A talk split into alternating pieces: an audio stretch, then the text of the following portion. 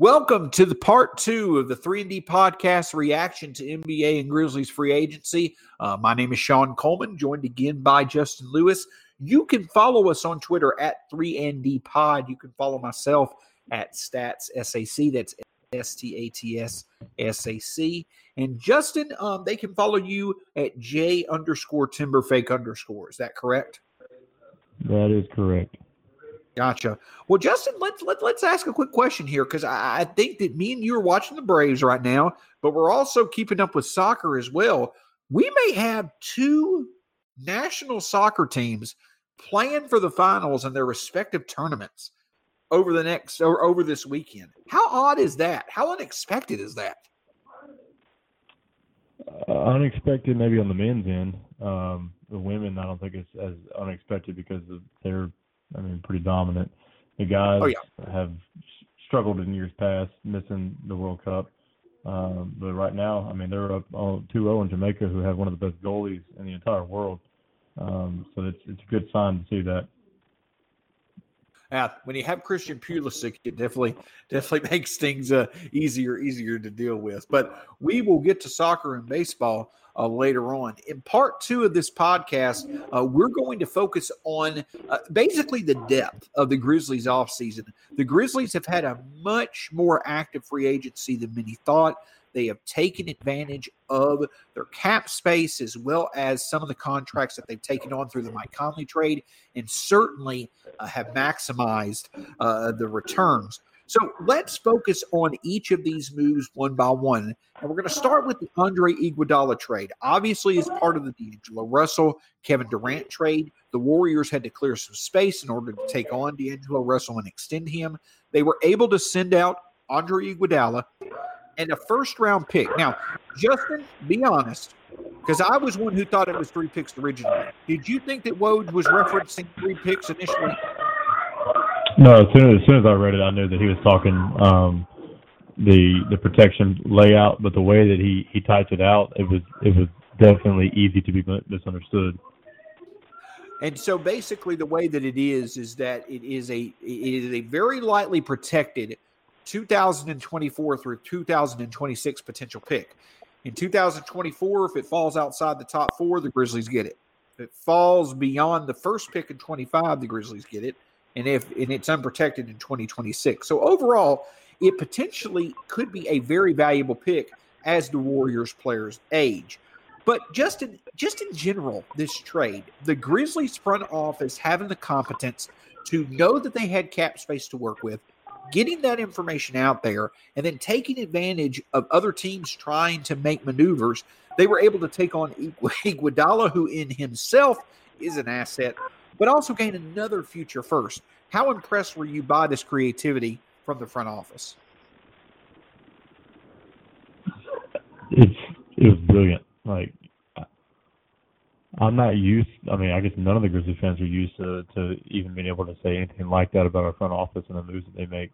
But Iggy, whether you you keep him um, through February or you flip him now, like the whole national media talking about we need to buy him out and let him go to the Lakers and do that is just ridiculous. He has value, um, and so I think it was a, a genius move because, like you said, the the pick, um, Steph's gonna be like 36 and Clay's gonna be 34, um, and so they're not gonna be the same Warriors at that point. So that pick is actually going to be somewhat valuable, and I just think that as we you know go through the podcast, we'll see it that that Zach Kleiman is an absolute genius and he is just fleecing teams left and right. And this is one of those examples. So, Justin, the thing that I'll say is this: is that it's it's amazing. you know, it's just this. It is so critical that small uh, uh, that small market front offices make moves ahead of making moves. That they be one or two steps in front of each move that they make that they view each move as a as a basically as a pawn for a bigger move and the grizzlies front office seems to be doing that so we gained the first round pick now with Iguodala in place there has been a lot of debate as to what potentially the grizzlies should do obviously we're in a league that is very much controlled by the players you know the players this probably is the is the one sports league where players have the biggest influence when it comes to Iguodala, there's been a lot of debate over will the Grizzlies hang on to him, potentially send him off for more assets, or should they buy him out if he doesn't want to be here? Logically, it makes sense he doesn't. But logically, for the Grizzlies, it doesn't make any sense to buy him out. What are your thoughts on that thought process? Do you feel that it makes sense for the, I mean, not for the Grizzlies to hang on to him, that obviously makes sense. But is there a point to where it does make sense for the Grizzlies to buy him out if that's the preference of Andre Iguodala? I I don't know. I think I would. Mm, I don't think I would do the other teams in the league any favors. I think I would probably tell them, well, we're we're not going to buy you out um, unless it's for like a million dollars, and um, we we need you to be here with with these guys, and then we will do right by you and trade you the deadline to a contender. But yeah, I don't know if I I don't think there's any scenario where a buyout is something that the Grizzlies are even considering with him. I agree to an extent. I, I, I don't think that it makes sense for the Grizzlies to trade him. It doesn't. They got they got him in the trade. They should use him as an asset uh, to be able to you know get picks, as we've seen you know here in a few minutes when we talk about other trades. You definitely can get picks unexpectedly. But I do think that the Grizzlies have to be self aware. They have to be conscientious of the fact that the Grizzlies have been known to be a franchise that doesn't always get it. And while we do have a new competent front office in place, if Iguodala makes it clear that he doesn't want to be here, I think that he is a respected enough player to where the Grizzlies certainly don't want this to turn into a circus like we've seen with Chandler Parsons, like we've seen with other players. I don't think that it's going to be like that. I don't think Iguodala is that type of personality that would do that.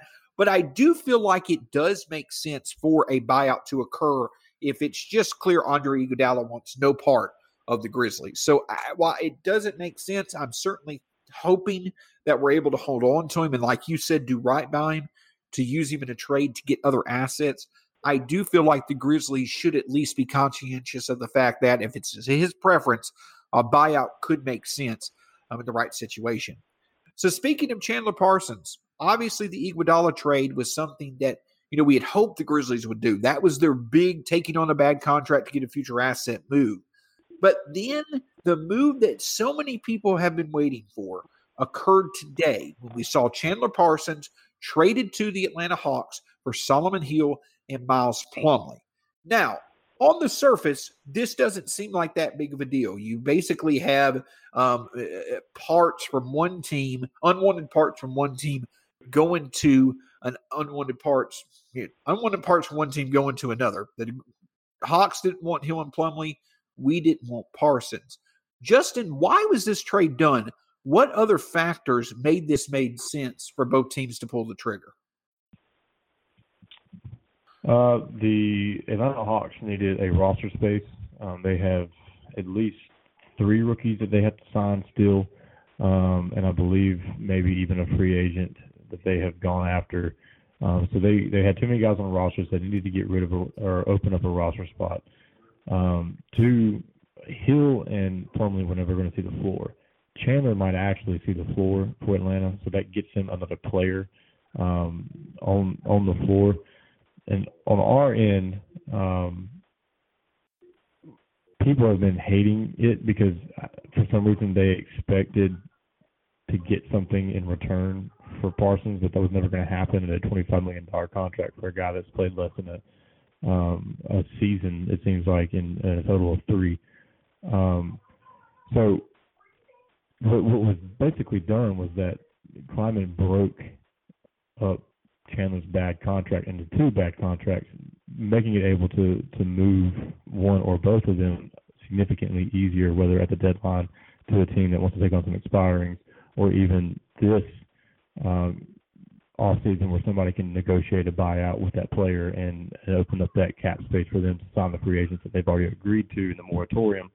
Um, because I, I don't think um, the Grizzlies have any intentions of, of Hill or Plumlee being on this roster going forward. Because there's a reason that these guys have been shipped around with their bad contracts um, because they're not really valuable players um, at this point in their career. Um, so it, on the surface you see the names and you're just like, and this is, this isn't really anything. But if you look deeper into it, the fact that we didn't have to attach anything to Chandler Parsons, and then we get two expiring at 12 million apiece, um, was one of the best moves in in Grizzlies offseason history.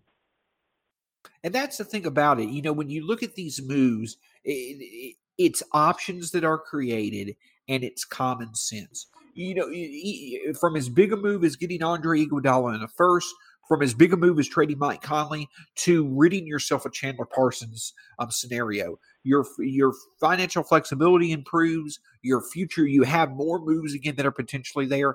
It's the Grizzlies just keep hitting on these on these moves, no matter how big or small, to where each move can consistently move forward. As we you know are about to talk about, the Mike Conley trade has led to two or three other trades to where the haul for Mike Conley just continues to grow. The other thing about those contracts and Hield and Plumlee is that the Grizzlies could buy them out themselves. And if they do do that, you know, that could be extra cap space that could lead to even more moves to where we could take on another potential bad contract to get a, you know, pick. You know, at some point, you know, the, the, the dominoes may get confusing, but at the end of the day, if the Grizzlies are just continuing to pick up a stockpile of picks, that's the whole goal. Just keep that uh, keep that momentum going um, that that uh, that um, that machine uh, producing picks churning, and a lot of times you will find yourself in position for big moves in the future. So we made the Iguodala trade. The Chandler Parsons trade we thought was it for the day, but then we see the Grizzlies make another move, and in my opinion, this may be the biggest example, uh, the biggest heist of the offseason. The Grizzlies trading Kyle Korver, Jevon Carter to the Suns for Josh Jackson, De'Anthony Melton, a 2020 second rounder from the Suns, and a 2021 second rounder where if it finishes, if it lands in the 31st to the 35th spot, the Grizzlies get it. Otherwise, it goes to Brooklyn. Justin, your initial thoughts on that deal? Completely out of nowhere, completely unexpected. But how in the world did the Grizzlies turn Korver and Jevon Carter into that big of a haul? You said you think it's the biggest heist of the offseason. I think it's the second biggest heist of the offseason, but the first one still involves Phoenix. But that's when they gave away T.J. Warren um, to Indiana. Yeah, I saw this trade and I was in complete and total shock because when I when I first read it, um, I read through it quick and I assumed that the two second round picks were us um, sending in the Phoenix because that just makes more sense. But we pulled that off, and Phoenix's first or second round picks might as well be late um, first rounders, and we we get De'Anthony Melton, a six four athletic defensive point guard who, yeah, struggled shooting from three, but young guys typically do in the NBA, and it takes them a minute to find their stroke, and he'll grow and he'll get better. But it's another big point guard that the league is kind of heading towards for for the most part. And then Josh Jackson is, is a a redemption case, as uh, Woj put it. And I'm going to write a, a piece on um, giving him a chance, uh, just like we gave Z-Bo a chance, um, and that this could be an opportunity. Now, the only thing with that is that if you don't keep Iguodala, you don't have that locker room veteran like you used to with Mike Conley and Marc Gasol to help guide a young player um, in to get on the right path. Um, so, but the thing is, is like even if Jackson doesn't pan out, the Grizzlies give up Jevon freaking Carter for it. Who cares? Like I, I love Jevon, and I, I love talking to his mom in the games. Um, but Jevon is wasn't going to be a part of the future of the team, and it seems like the front office is just undoing in three days, what or two weeks, what Chris Wallace has done over the last decade. Um, and so this move right here was just like, if this is a preview of what our front office is capable of, the Grizzlies are going to be around for a long time. And I agree with you. I heard many uh, pundits, many critics. You know, when we picked Jevon Carter last year with De'Anthony Melton and many other players on the on the uh, um, available last year at the 32nd pick, a lot of people were thinking, okay, well, why did we take Jevon Carter? And I'm going to write a piece here, you know, talking about you know how Melton is that difference for the Grizzlies, how he is better for their future than Carter. And what it comes down to is this: the Grizzlies were able to take Carter who is was a last ditch effort for our old front office to keep, keep alive the brand that was so successful for them in the past, they were able to take a limited player and trade him for a player who just has higher upside. And that's the thing in general about this that is amazing. Phoenix's front office clearly doesn't know what they're doing. That's just me being brutally honest and probably me being actually nice about it. So the Grizzlies took advantage of that by being able to get a player that they obviously valued. They get a free opportunity to see if they can mold a talented player in Josh Jackson into something useful. And then they still get second round picks as well. I mean, it's just, it's an incredible haul for Korver, who a lot of people thought that you were going to buy him out. Phoenix traded for him to be able to take on, you know, to get the benefit of his cap space. But the other thing is, is that Jevon Carter as well. I mean, the Grizzlies literally traded the third and fourth talented players in this deal and still got second round picks on top of it. It was just an absolutely incredible move uh, by the Grizzlies front office.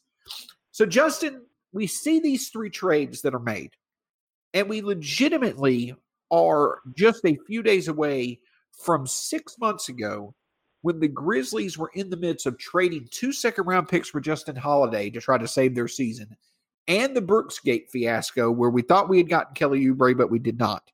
How amazing is it to see the two deals that took place six months ago and today seeing the moves that the Grizzlies front office is making? Did you ever expect this quick of a change?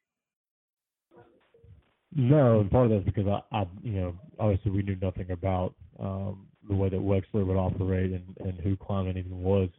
Um, so this is just absolutely a 180 from where this franchise was headed. It's just funny, you know, we all remember Chris Wallace's exit interview where he said um, that there there is no plan. We're just not, we're just here to make some noise. Um, it's far cry from that, and I'm so glad that we are where we are today. That I mean, it looks like the hits that we're getting on the on Grizzly Bear Blues have just skyrocketed because there's buzz about this team, and six months ago there was none. Uh, there was seemed to be little hope. Uh, we gained a little when we won, or we got second in the draft lottery, and then now all of a sudden, this this team is being talked about more than the Memphis Tigers are right now. So everybody wanted the Grizzlies to make the most of the Mike Conley trade. They wanted them to make sure that they didn't really consider Conley's feelings, that they did what was going to make the most sense for the franchise. On the surface, the haul that they got initially was looked at as being okay, maybe could have been a little bit better. But the biggest benefit of it was the options and, and the flexibility that it created. Here is the end result of the Mike Conley trade. Initially, they got Grayson Allen, Kyle Korver, Jay Crowder, uh, the the first round pick in 2020 in 2022 to 2024 and the 23rd pick. We've since turned that into it's now Grayson Allen, Jay Crowder, Brandon Clarke, still that 20 likely 2022nd pick. But it's also turned into Andre Iguodala, the Warriors first round pick, and now Josh Jackson, De'Anthony Melton, and the potentially one to two second round picks from the Phoenix Suns. Justin, I, I, I may have been uh, a little bit off there. You may have another piece that, that's in there, but it's that gift that keeps on giving. And so we see the Grizzlies doing these types of moves. Justin, do you think that the Grizzlies are going to hold on to these picks, or do you feel like this front office may be stockpiling assets to where they eventually can make a big move for a really, really good player who's under team control over the next one to two years. Which do you see is more likely? Um, yeah, I don't know because we we we're it's been proven we don't really know what Kleiman is capable of. Um, we're learning that as we go right now. But he's he's pulled off these deals without having to give up picks so far. Um, they've been incredible. So I can imagine what kind of haul he could pull off um, when he starts including um, some picks. You know, I don't know who's going to come available star wise with some, with some team control in the future. I'd like to see it. I'd like to see us go after a young guy um, who's who's a stud to put along, be that third guy besides Ja and Jaren going forward. Um, maybe that's the plan, and we don't know it. Um, or maybe the plan is with the cap space next year, we're going to throw some money at Jaylen Brown or something like that. um, whatever it is, uh, I have full faith in this front office to to do what's best for this franchise, um, and not a lot of doubt. And we've we've never been at that point uh, with this this franchise ever. Um, so I, I'm all for the asset um, building and and stockpiling, and I think we're not done stockpiling assets. I think we're we're going to get um, a, a few more this off season. And it, I don't know if you noticed, but a little while ago, Ja Morant tweeted um, uh, a um, I don't even know what called. It's a little um, hourglass, like, and I thought already tweeted. So it's like he knows that something's coming. Is the theory right now, and so based on the numbers of the roster, we've got to we have to make some more moves. So um, who knows what's coming next? I mean, how how sweet would it be if we figured out some way to like pull off a Bradley Beal or or something like that going forward? It would be awesome. Um, I am not just. I had speculated that maybe the move the Grizzlies could make would be making a play for Oubre. Um, I know that he probably is is just he probably is on the same level as the lone rider Kyle Anderson. So you don't want to commit too much money to that. I'm not necessarily the biggest advocate of bringing in that level of player um, eh, eh, eh, this early in the process. Maybe in the next year or so, I can see that. I still would like for the Grizzlies to really look at this rebuild and just continue to build assets myself. But if they can bring in that type of asset, if they want to really focus on bringing in a high level shooter immediately, okay, you right off the bat, you're definitely in a good position. Um, but you know, that, speaking of, of, of high level shooters, I would say that if the Grizzlies are potentially stockpiling these picks to move after one, that could make some sense eventually, or, or you know, in the near future or a few years away. But arguably, right now on the roster, Avery Bradley is our best perimeter shooter. And we do have an upcoming decision on him of whether to extend him or, or, or, whether to guarantee his contract or not. We did get a report today, while probably not that trustworthy considering the source, that the Grizzlies are considering multiple trade options for Bradley. Justin, what do you think the likelihood is of Bradley being traded? And do you feel like that he'll bring in a return that makes sense, or do you find that he's ultimately waived? Well, I think that CJ Miles is our best perimeter shooter that we have. Um, and as soon as we did the Korver deal, my thought went to that's exactly what we're going to do with Bradley. Um, I think we're going to use him. There's some teams out there that need to create cap space. Um, the Golden State Warriors need to create cap space. The rumor is that Shaun Livingston is going to be on the move for them.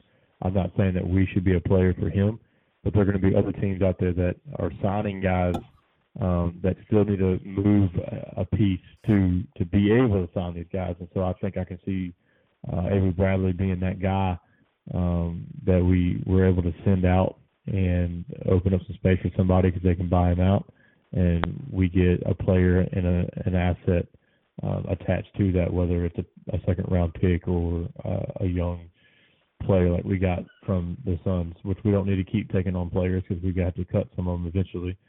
Um, but I think Bradley's definitely on the move, and I think it's going to happen within the, next two days. What I what I saw was that um, the Grizzlies' um, Woj bombs may be done until Kawhi uh, decides, and then the dominoes are going to start flying from there. And while there are not many dominoes, there still are some significant ones out there. And I agree. We now have potentially 20 players that are have roster spots, if it, however much stock you want to put into the Guduric signing. Um, and, and, so that my, my, basically my last question, as far as um, our free our free agent reaction goes, is that there are other decisions to be made. You know, looking at you know Ivan Rabb, we've seen um, Jevon Carter moved. Our bench pieces, you know, Dillon Brooks, Bruno Caboclo, Ivan Rabb, those type of players that are out there do you feel any of those guys now are in danger of seeing their roster spots taken over or taken or potentially being cut with this new front office in place? I feel like we should put an emphasis on still including them on the roster and developing them as bench or role pieces. What are your thoughts? Do you see anybody after all these moves who you thought may have been a clear Grizzly going into next season who now you're not so sure?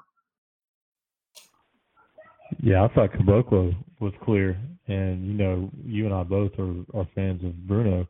Uh, but the fact that he is on the Vegas Summer League roster tells me that he is clearly on the block, and the team, uh, the team may be looking at between the two of Rabb and Caboclo in Summer League, which one do we keep? Um, obviously, we need somebody um, at the the four to five position uh, for insurance sake of injury or foul trouble or something like that. So Rabb would make sense there. But I think there's a possibility that you see both of them on uh, on the block and gone. Because what if what if we can't buy out Hill or Plumlee or move them and we're stuck with them on the roster for the year? Um, you're not going to take that cap hit and then not be on the roster. I don't think. Um, so I think Caboclo and and uh, Rabb are both in danger, with Caboclo maybe being more on the block than than Rabb is. And that's the thing when it comes to a new front office. If you are not just a clear, obvious franchise type of talent, or you have not been made a preference through being drafted or through being a free agent signing of, of this regime, you, you you're you're a pawn. And, and, that's what it just comes down to. I know that the Grizzlies have a lot of different roster or a lot of different assets on the roster. They have a lot of different talents on the roster, but a lot of them right now are more pawns than they are preferred parts of our future. And so more moves certainly are to come. So that concludes uh, our podcast reaction to free agency. Justin, if you were to give a grade to the Grizzlies front office, how many pluses would follow the A in your reaction? An infinite amount. oh, it, it, like I say, it's just it, has been fun. It's just it, it's finally nice to see.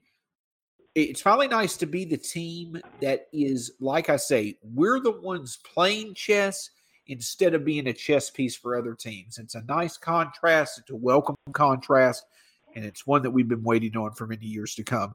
So obviously, several big, move, big moves have been made. Next time out, we certainly will cover what occurred with the Delon Wright situation. We'll also discuss any other moves that the Grizzlies have made. And furthermore, in our next podcast, there likely will be a surprise from our one and only Justin Lewis as a tribute to one of our most beloved Grizzlies in recent memory. Justin, before we head out, um, for the uh, for the weekend and, and for the July Fourth holiday. Is there anything that you want to add? Turn on your Rogues notifications on Twitter because there's no telling what's going to happen and when it's going to happen. Yep, I'm pretty sure Adrian Wojnarowski has maybe gotten five hours of sleep since Sunday, but it's him, Shams, and, and a lot of others do a wonderful job uh, with their coverage year after year. For Sean Coleman, uh, for my name's Sean Coleman. For Justin Lewis, we cannot thank you enough for joining us on these editions of the 3 and D podcast. We will be going back to our regular weekly schedule once free agency is done. We'll obviously cover Summer League. We're also going to try to have some surprise guests on the show as we lead up to the 2019 2020 season. Stick with us for some of the best coverage out there. We'll make sure we've always got you covered here on the 3 and D podcast.